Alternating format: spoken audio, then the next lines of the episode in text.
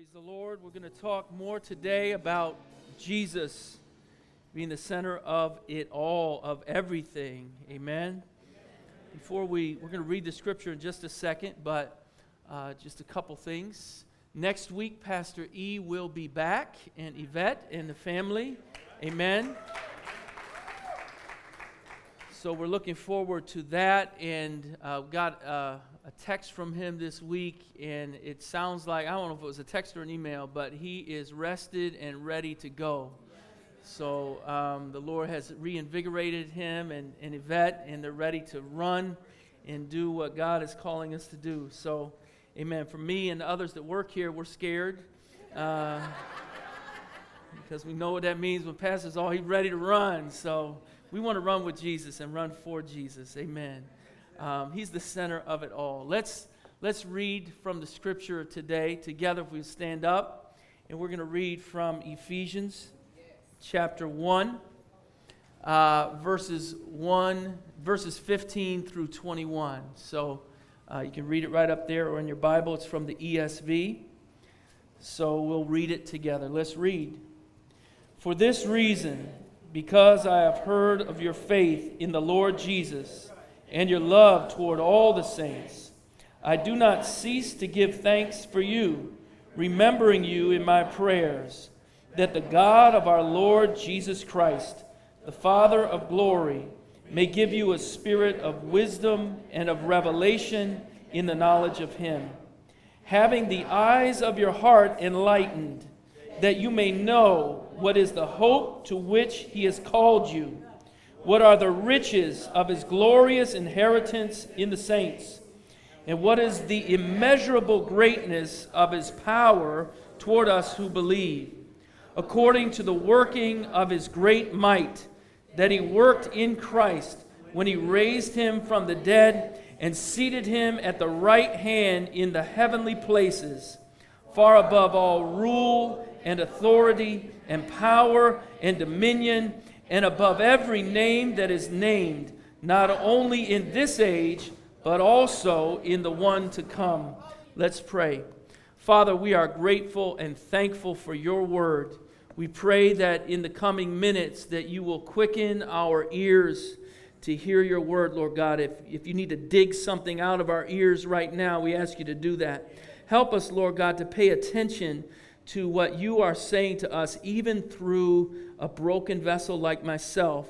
Lord, you are not restricted to my brokenness. So we pray that your Holy Spirit would richly bless your people in the coming moments. In Jesus' name, amen. Amen. You may be seated. I want to read for, something for you, uh, and this is something written by a great a theologian and teacher uh, D.A. Carson. And let me just read this to you and we'll talk about it a little bit. He says, I would like to buy about $3 worth of gospel, please. Not too much, just enough to make me happy, but not so much that I get addicted. I don't want so much gospel that I really learn to hate covetousness and lust. I certainly don't want uh, so much that I start to love my enemies, cherish self denial, and contemplate missionary service in some alien culture. I want ecstasy, not repentance. I want transcendence, not transformation. I would like to be cherished by some nice, forgiving, broad minded people, but I myself don't want to love those from different races especially if they smell. I would like enough gospel to make my family secure and my children well behaved, but not so much that I find my ambitions redirected or my giving too greatly enlarged. I would like about $3 worth of gospel, please. Amen. $3 worth of gospel. It's a little bit of gospel. I told this story in the last uh, service, but uh, Minister Watson Jones III, wherever he is, Uh, I see his wife over here. He thinks he has something over my head uh, because my wife told him uh, a secret from my past that will undermine my work at the church. and that is this that some years ago, in a moment of weakness, I bought a tie from a bin at the ShopRite grocery store, for those of you who don't know what ShopRite is. That is not the tie that I'm wearing right now, just FYI. I bought a, a tie from the bin at the ShopRite because, in my estimation, it looked nice and it didn't cost me too much. Now, this tie, it had colors. It did. Actual, real colors. It was made from actual material. It was. Um, and I would wear it and want you to think that this is this is this wonderful tie that I bought from the bin at ShopRite. But if you know anything about quality clothing, you would know better than to say, Did you get that at Today's Man? you would know that it probably wasn't of the highest quality. It was the tie that I bought. I got it honestly. My parents would buy us shoes from the bin at the discount store when we were kids. They were called Beta Bullets. They could have been called beta bobos. They were just these cheap little sneakers. But, you know, I've made it through life relatively unscarred by that. Um, but, but the, reality is that, uh, you know, with ties and with sneakers, we can get around with bobos and cheap ties. Uh, but very often, as believers, when we're looking uh, to h- how to live this Christian life, we are shopping at the dollar store. We are looking in the discount bins. I want something that I can put on and people can say, Is that a new tie? That looks nice. When I take it off, it may be shredded to pieces because it's made of inferior material and it won't hold up at all over time, but it looks nice for a minute.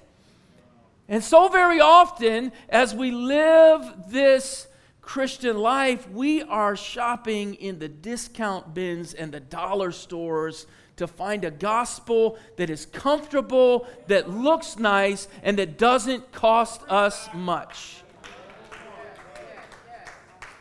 That's not the gospel of Jesus Christ. That's not the gospel that we're going to look at in these verses today. So, uh, Paul is writing to this church in Ephesus, a church that he dearly loves. He spent a long time, over two years in Ephesus, and the Bible tells us that every day he sat and taught groups of people for over two years.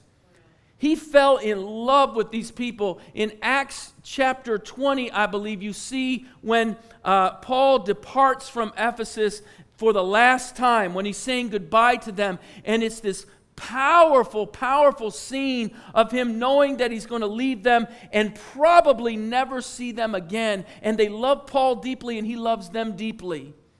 And it's some years after that parting that he writes this letter, probably five to six years later. He's writing this letter to this church that he dearly loves. And he writes these words in chapter 15. He says, For this reason, because I've heard of your faith in the Lord Jesus and your love toward all the saints, I do not cease to give thanks for you, remembering you in my prayers. He has heard about, he's heard a good report. They're still serving Jesus in Ephesus. They're still loving God. They're growing in the Word of God in Ephesus. They haven't, because I left and because Timothy left and because some of the people that work with me left, they haven't forgotten the faith, but they're growing in Christ. He's excited about that. He's praying for them. He dearly loves these people in Ephesus, the church that's been planted there. But he says now in verse 17 that the God of our Lord Jesus Christ, the Father of glory, may give you a spirit of wisdom and of revelation in the knowledge of him. In the NIV, that last phrase is translated this way a spirit of wisdom and, re- and revelation that you might know him better. That you might know him better. My title today is To Know Him Better. Moving towards a Christ centered life. To know Him better, that you might, moving towards a Christ centered life. Uh, the reason that the NIV translates it that way, the word that's used for uh, in the ESV in the knowledge of Him is a Greek word epiginosko. Now, a, a, normal word that you'd usually see for I want you to know Him would be the word gnosko. And that means to know someone well, to know them intimately. But Paul here uses a different word. He puts a little prefix on the word epiginosko, which doesn't mean just to know well or to know intimately, but to grow in a fullness of knowledge. So he says, I want you to know him very well. I want you to have a full knowledge of the Lord Jesus Christ. I want you to know him well. And he says this because he knows that the climate in Ephesus is still a difficult climate for people to really grasp and hold on to and stick with the gospel. So he knows that it's easy for people to fall back into old ways, just like it is for us. It's easy to fall back into the traps of religion without knowing it. You know, we, we can easily spot sometimes false preachers, false doctrine, name it and claim it, blab it and grab it you know, uh, talk about God wants you always healthy. God wants you always wealthy. God's got this for you. If you just sow enough seed to me, God's going to give this to you. But sow your seed, sow your seed, sow your seed. We can spot that from a million miles away and say that's a false preacher. He's not preaching the gospel. But what we miss many times that's right under our noses is the fact that we want a cheap gospel that doesn't cost us much. And that we can walk through uh, uh, the, the steps of this thing with, without dying to self at all, and expecting God is going to do these wonderful things for us. You know, uh, sometimes we think if I perform these certain rituals from my religious group, see, here at Epiphany, man, if you're in a deep Bible study, you, you did something, especially if you said something deep, right?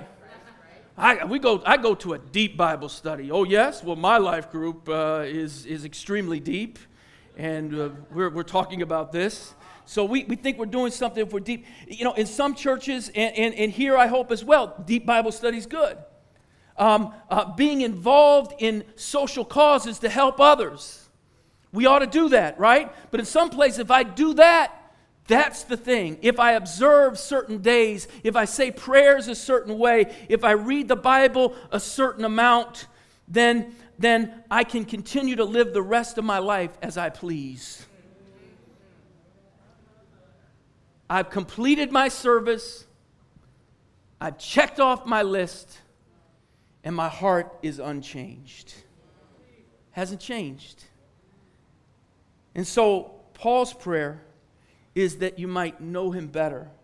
And he outlines for us three particular ways in which we can know him better, starting in verse 18. Look at that verse with me.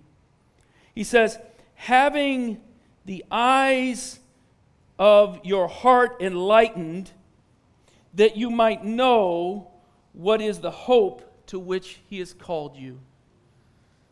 The first thing that he wants you to know about is the hope to which Christ has called you. Now, I, I, wonder if I'm the only one here, but has anyone else ever felt hopeless in their life? Has anyone felt hopeless? Now, now I want you to really tell on yourselves because a lot of times, here's what we do as Christians we say, Yeah, before I came to Christ, I was a hopeless mess. I was a wretch undone. I was just at the lowest of the low, but Christ came into my life. And when He came into my life, He quickened me and He strengthened me and He filled me with the Holy Ghost. And now I am walking in victory and power every day of my life. And I've never turned back. And I believe the hope of Christ is always and ever before me. And we lie, lie, lie because since I've been converted and since I've given my life to Jesus and since I've loved Him and served Him, I have had some of the worst struggles that I've ever had. And so Paul speaks and says to Christians who may be going through that kind of struggle, I want you to know the hope of his calling. Hold on to this hope the hope of his calling. He's speaking into an environment in Ephesus that believes that fate and the stars are what control your life. There's a first century writer, a Stoic philosopher named Manilius, and he wrote these words. He said, The Egyptian priests were the first ones to see through their art how fate depends on the wandering stars.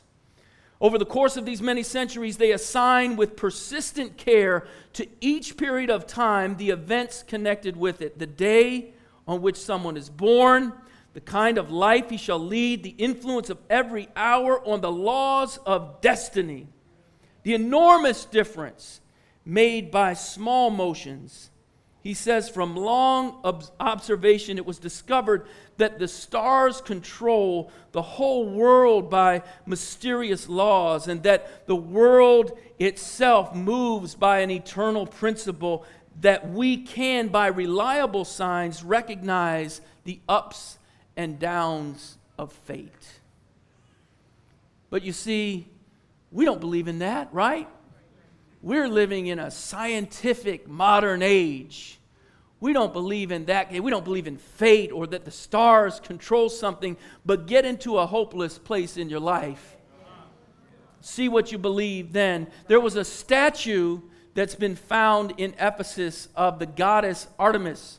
And this statue, Artemis of the Ephesians, has around its neck a, a necklace with all the signs of the zodiac on that necklace. So, in other words, if we believe and we pray to this goddess, perhaps the stars and fate will line up in some kind of different way for us.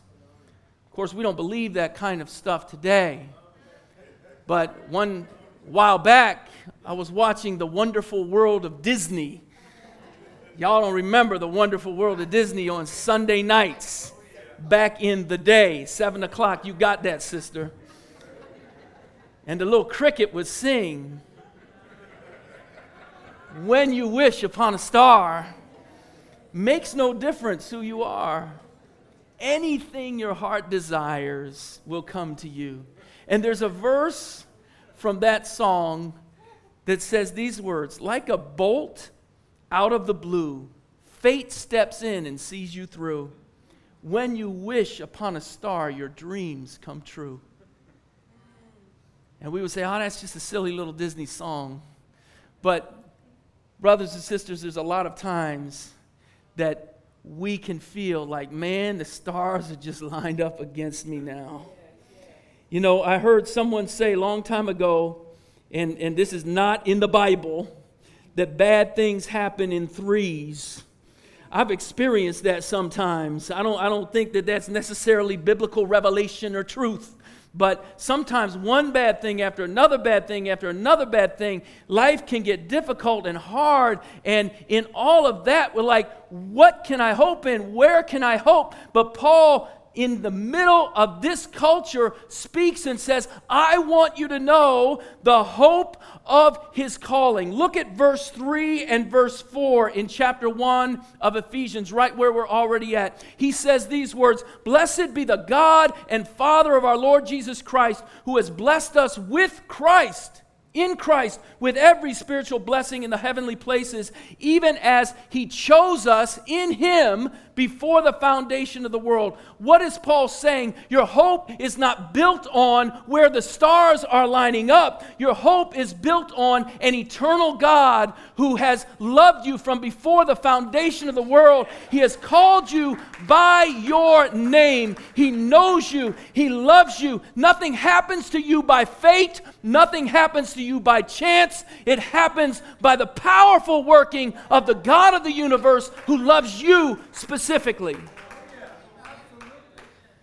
So he speaks into this world where people believe in fate and the lining up of the stars. The Christian hope is not a naked wish.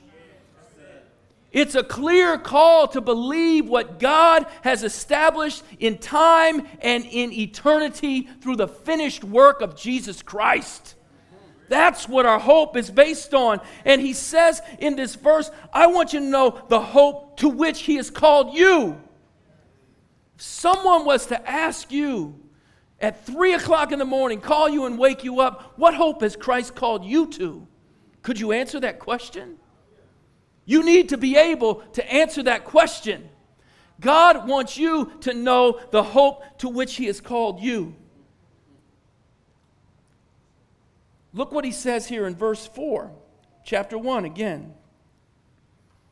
He says, Even as He chose us in Him before the foundation of the world, that we should be holy and blameless before Him.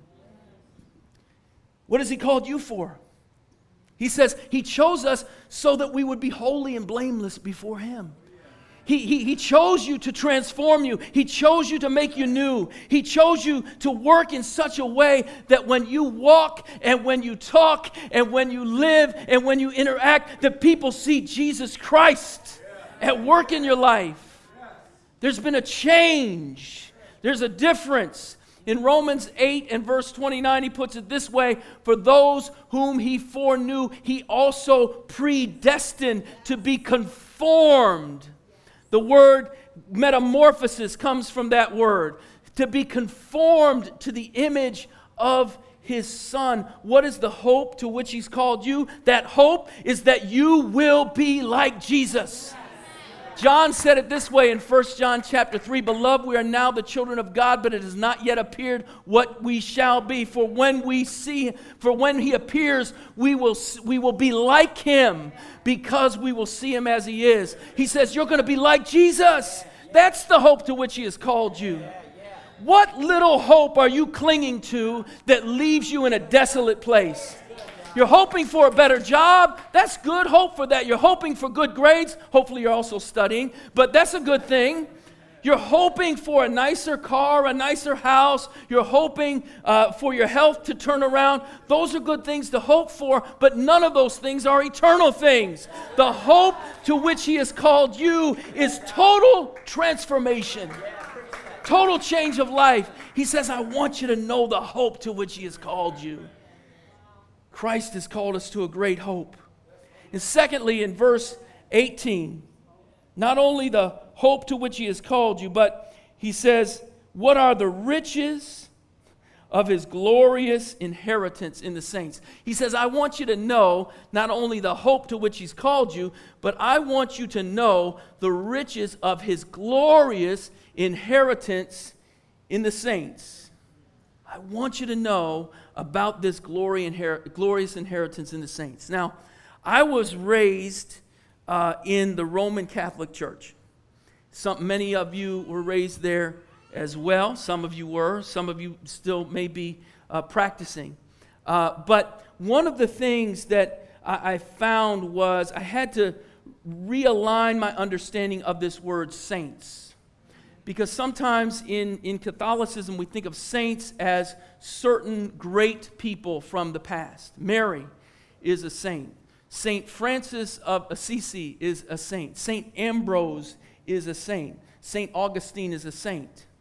But the way that the Bible commonly uses the word saint isn't to talk about some great person who did some great thing uh, in, in writing a letter or in writing books or in serving Christ in a particular way. The way that the Bible uses the word saint is as the common term for those who have been called out by God to love Him and serve Him.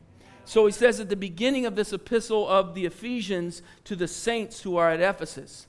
He says that in most of the epistles that he writes, that Paul writes. So to the saints that are at Philippi, to the saints that are in Galatia. So even in Corinthians, he says, to the saints that are at Corinth. And if you know anything about that particular church, you know that that church had a lot of messy stuff going on. So there were saints, but there was a lot of issues with sexual immorality going on in that church. It's a good thing that never happens in any churches today. But uh, people are struggling with sexual immorality. It was going on at Corinth. Uh, people were suing one another. They were going before Judge Mathis and Judge Judy on television and they were suing one another over trivial things. But there were lawsuits going on among the people of God. Good thing that never happens among God's people anymore. And then there were factions in the church at Corinth. Some said, Well, I like the way Paul preaches. Some said, Paul ain't nothing. Apollos is the bomb diggity times two. So that would never happen at Epiphany Fellowship. Somebody says, Man, I like the way Pastor Tommy preaches. He's just this cool white guy. Pastor Larry wearing old tired ties and everything. He's not cool like, like Pastor Tommy, you know. So, so they had all these factions going on. One said, I'm of Paul. Another said, I'm of Apollos. Another said, Well, I'm a Peter. Peter walked with Jesus for three years. I, I, I, my trump card, I'm a Peter. But then someone else came behind him and said, Well, I'm of Jesus. And it was just factions and mess in the church. So if I had written the book of First Corinthians and I wrote it in English,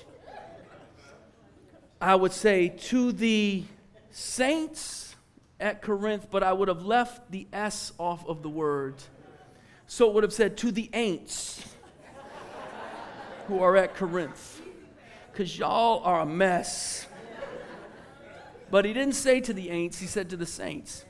They are the called out ones. The church means the called out ones. Those who belong to God, not based on living a perfect life, not based on not struggling with sin anymore. If you're not struggling with sin, you're not a Christian, right? So you struggle with sin every day, but you struggle against it. Not just in your own power, but calling on the power of the Holy God. But saints are those who have been united with Christ by faith. I believe in him, not who have lived a perfect life. So when Paul says here that I want you to know the immeasurable greatness, or I'm sorry, I want you to know the, his glorious inheritance among the saints. That is you and that is me if you believed in Christ. Is not some higher class, some other class, but it is common people who are made uncommon by one thing they're united with Jesus Christ. That's what makes us different and uncommon. So he says, I want you to know of his glorious inheritance among the saints. Look at verses 13 and 14, right before what we just read in this first chapter of Ephesians. He says these words In him you also, when you heard the word of truth, the gospel of your salvation, and believed in him, you were sealed with the promised Holy Spirit, who is the guarantee of our inheritance until we acquire possession of it to the praise of his glory. You have an inheritance in God. Mm. You have an inheritance that comes from God. Sometimes I think of my children and I'm sad because one day I'm going to be off the scene and they're going to get the inheritance that comes from Pastor Larry or from dad. And they're going to say, oh my goodness, didn't that church pay him? No, the church. That's wrong. That was foul. I rebuke you, enemy. No, the, the, I work full time here and the church takes care of me well. But, but, but we don't have it like that, right? I, am not driving a Benzo just because my name is Lorenzo. So we don't have it like that. We don't have it like that. That was a Martin reference. I'm very sorry about that. The inheritance from me would probably not be called a glorious inheritance. But he says there's a glorious inheritance that you have. In Romans chapter 8, he talks about it this way. He says that we are children of God. He said, if we are children, then we are heirs. We're heirs of God. That's good. That's a better dad with a little bit more resource than this dad or than your earthly father. He says, children of God, heirs of God, joint, and then he says, and joint heirs with Jesus Christ. Hallelujah. Dude, that's a good deal. He says we are joint heirs with Jesus Christ. Jesus, if I'm not mistaken, is seated at the right hand of the Father in glory.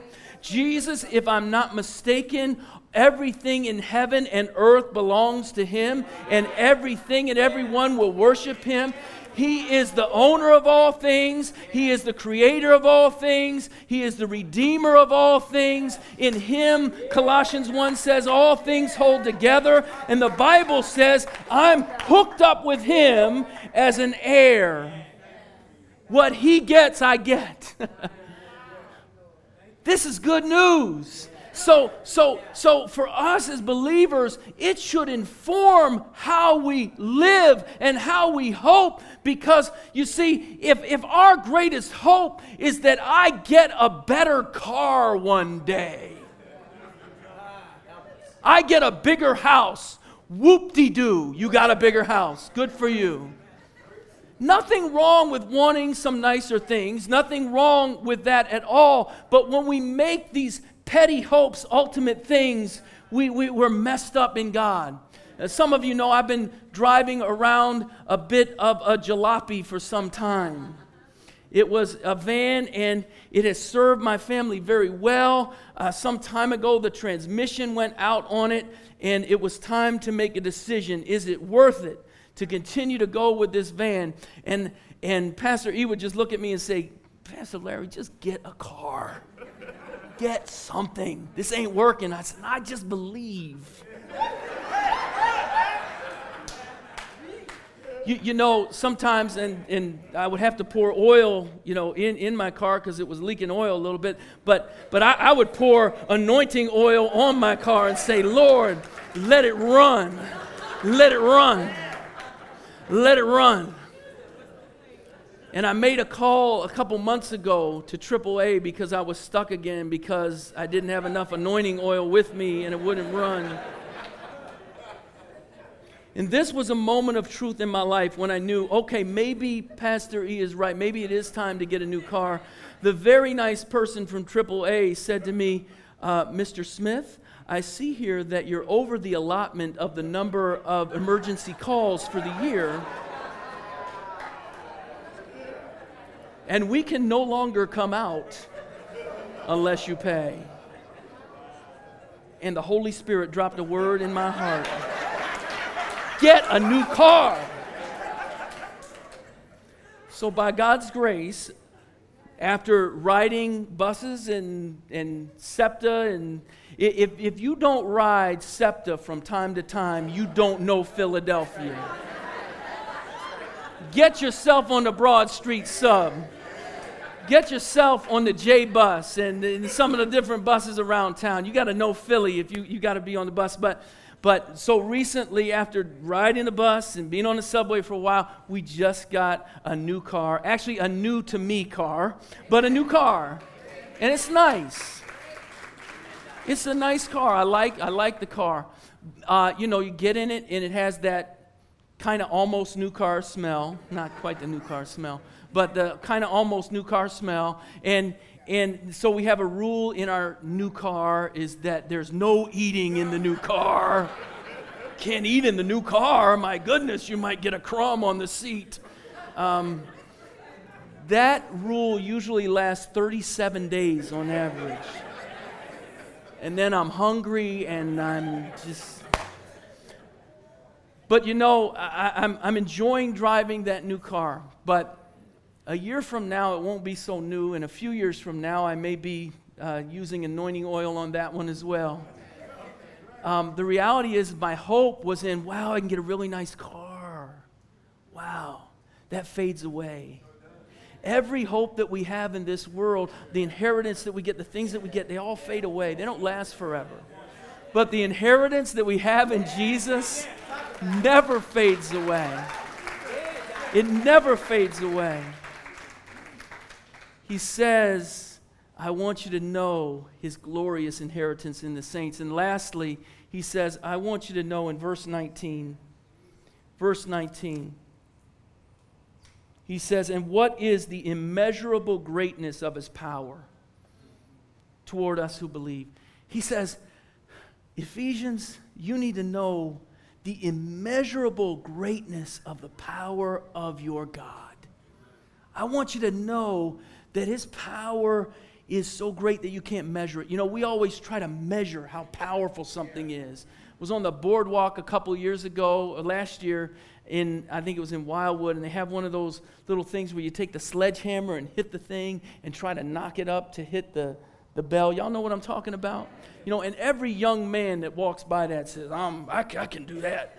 I can do it. And so you see some some young man that just wants to say, Yeah, I'm, I'm tough, I'm big, and boom, and the little thing goes up about this high. and they walk away and they say, Oh man, I hurt my elbow. No, That's actually my shoulder. My elbow. I hurt my elbow. Um, so, you know, there's an excuse, there's all that. We want to measure power. I saw somewhere that uh, scientists have measured the luminosity of the sun and, and the luminosity of the sun, you know, I put in a new 60 watt light bulb or a 75 watt light bulb, but the luminosity of the sun is 3.839 times 10 to the 26th power watts. That's, that's pretty powerful. Plug that into your living room and see what happens. we measure stuff, we, we need to measure everything, but God says, I'm talking to you about a power that scientists, you can use all the zeros, 10 to the whatever power you want. You can't measure this power. This is immeasurable power. It is beyond your ability to conceive of or to think of. This is the kind of power, he says, this is the kind of power that, that God just spoke and there were worlds flung into existence. This is the kind of power that made, that made stars and planets and galaxies that scooped out uh, with his little finger uh, a little piece of land and called it the Pacific Ocean, right? This is a power that's beyond what we could ever imagine or think. This is the immeasurable power of God. But he says not just immeasurable power, but look at what it says the immeasurable greatness of his power toward us who believe.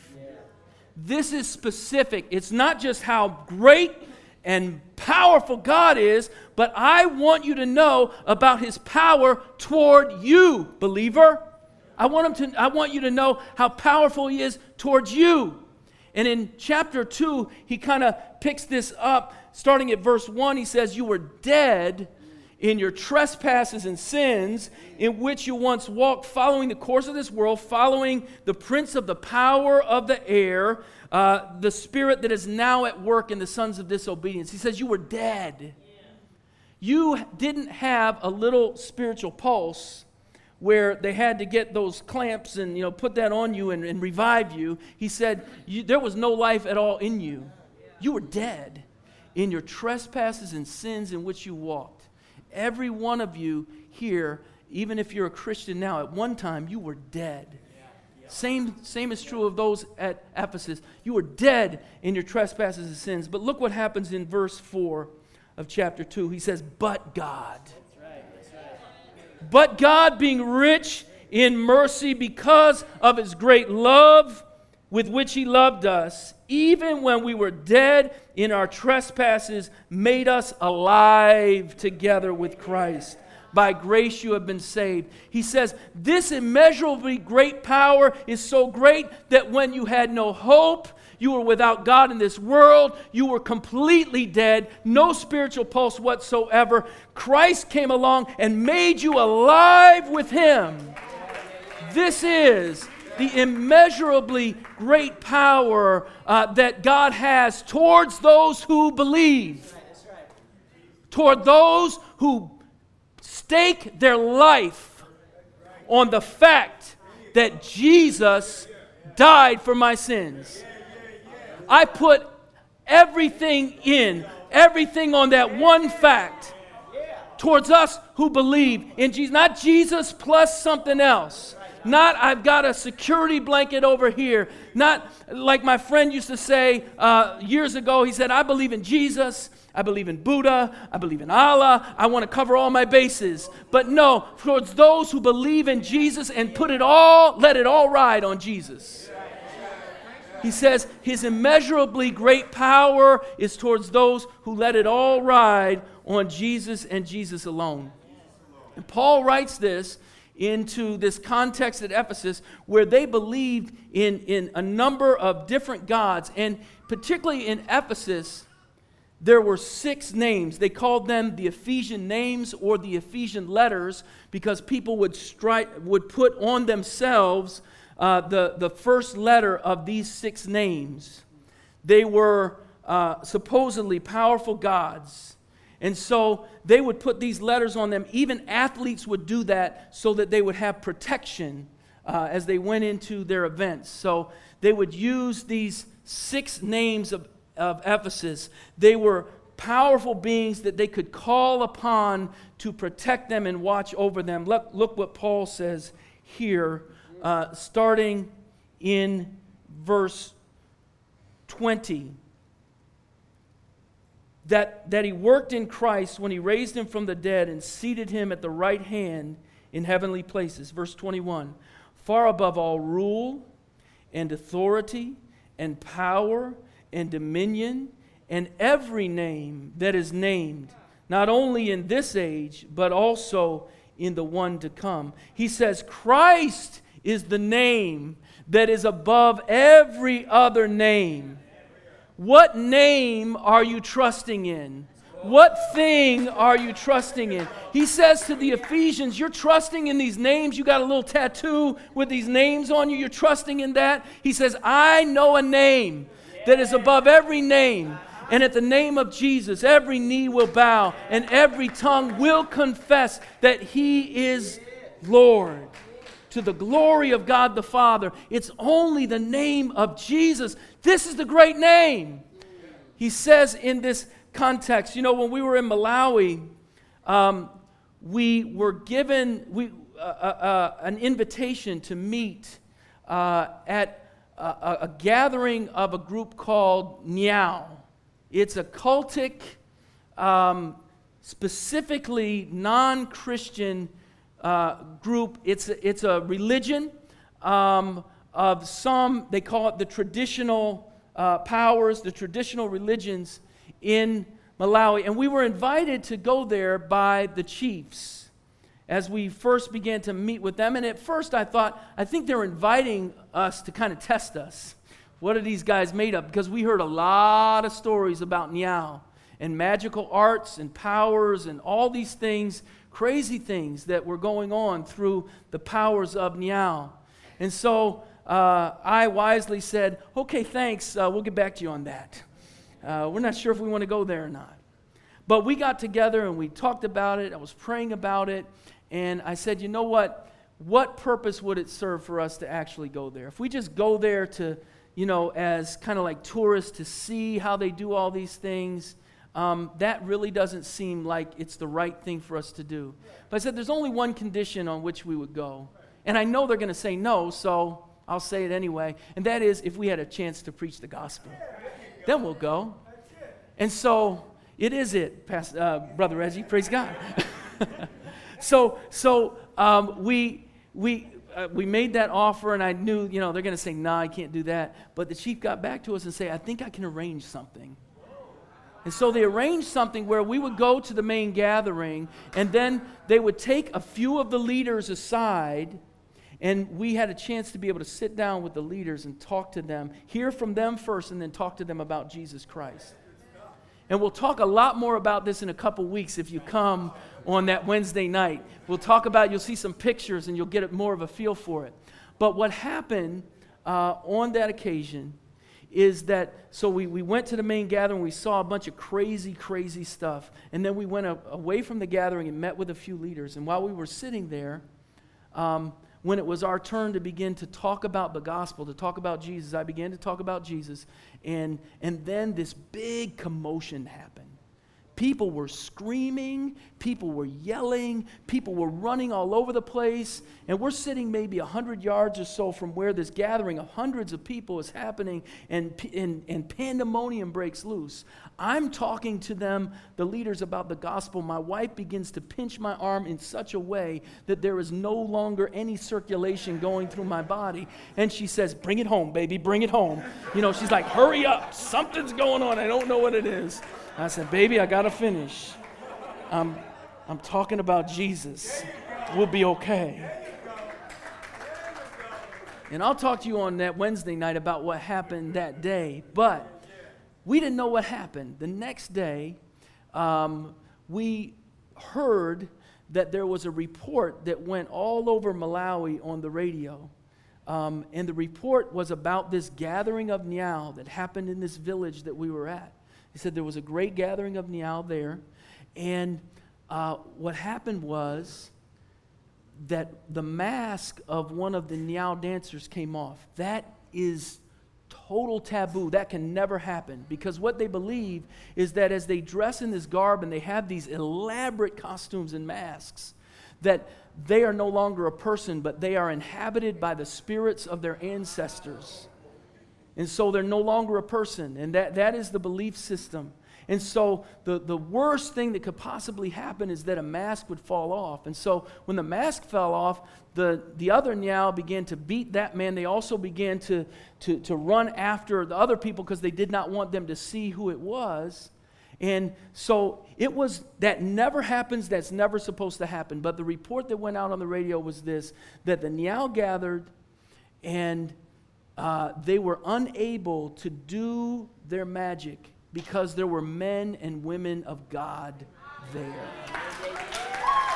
There were men and women of God there. And to be honest, even, even when we heard that, and we heard it from other people, but a couple weeks ago we had a few people from uh, Malawi over at our house, and we told them that, and they just gasped. And they said, Oh, no, that can never happen. That can't happen there. And just, they, they talked to us about the fear that the people would have when that happened, and that they would all attribute it to the fact that there were men and women of God who were there. I want to, in closing, uh, I want to invite you. This is the time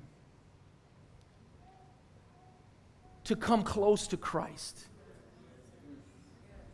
One day, either you're going to die or Christ is going to come back. One of those things is going to happen, and you'll be real close then if you're a believer. But don't wait for that time. This is the time. The Bible says that Abraham journeyed with God, not knowing where he was going by faith. The Bible says that Enoch walked with God and then one day he was not, for God took him. The Bible tells us that, that Jacob wrestled all night with God. Bible says that Paul, his life was interrupted by God on the road to Damascus. Christ came to him in a vision. And for many of the prophets, Isaiah, Ezekiel, Daniel, and even John in the New Testament in his vision in Revelation, God gave them rev, uh, uh, uh, dreams and visions to see him. But it is the same God of Abraham, the same God of Enoch, the same God of Moses, the same God of Isaiah and Jeremiah and Ezekiel and Daniel who is here right now. And he invites you to journey with him, to walk with him, to commune with him, to wrestle with him, to be with him. The same God. And Jesus even put it in these words in John chapter 10, verse 27. He said, My sheep hear my voice, and I know them, and they follow me. This is an invitation by God to know Him in a deeper way. I titled this message, to know Him better, moving toward a Christ centered life. Over the next three months, three to four months in our life groups, we're building a whole curriculum out of that to know Christ better, moving towards a Christ centered life. That is the whole curriculum over the next four months in our life groups. So, next week, we're going to have a time to sign up for life groups. If you want to center your life on Jesus, I, I, I, I pray and I ask that you would come to a life group and begin to walk with us through that study. I have one question as I get ready to close. And that question is this answer it honestly in your own heart. How much of your daily life is consciously informed by your awareness of your relationship with Jesus Christ? How much? Or do you have an autopilot button that you hit on Monday morning while you're at work and dealing with what you deal with there? Or when you're at school or when you're studying or in different parts of your life, you've segmented your life. But we, we want to be a people who say that everything in my life revolves around one thing, and that is actually a person, and that is Jesus Christ. Yeah. Jesus yeah. is yeah. the center of it all. So we're going to walk through that over the next four months in our life groups to say, how can we more honestly make Jesus the center of everything in our lives? I pray that you will join with us in that journey. And I pray that even today, as you've heard this word, you will begin to consider how is it that God is calling me to make Jesus the center of every single part of my life. He's worth it. Oh, His inheritance doesn't fade away. His transforming power will make you like Jesus Christ Himself. Amen. It's worth it. His power is greater than any other power. Let's pray. Father, we are grateful and thankful for you today. And we ask that you would just be with us and help us, oh God. We hear this word, we read your word, we know that your Holy Spirit is at work. And Lord, we can't say, well, I'm just a person, I'm just this. Because, Lord, if we're believers in Christ, we would have to say, I'm just a person, but the Holy Spirit of God indwells me and desires to make of me that which would point powerfully to Jesus Christ.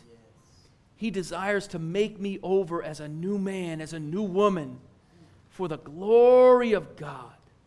So, Lord, I pray that you would be with us, that you would strengthen each one under the sound of my voice, and that may, we may experience you in an intimate and powerful way to the praise and glory of your name. We pray it in Jesus' name.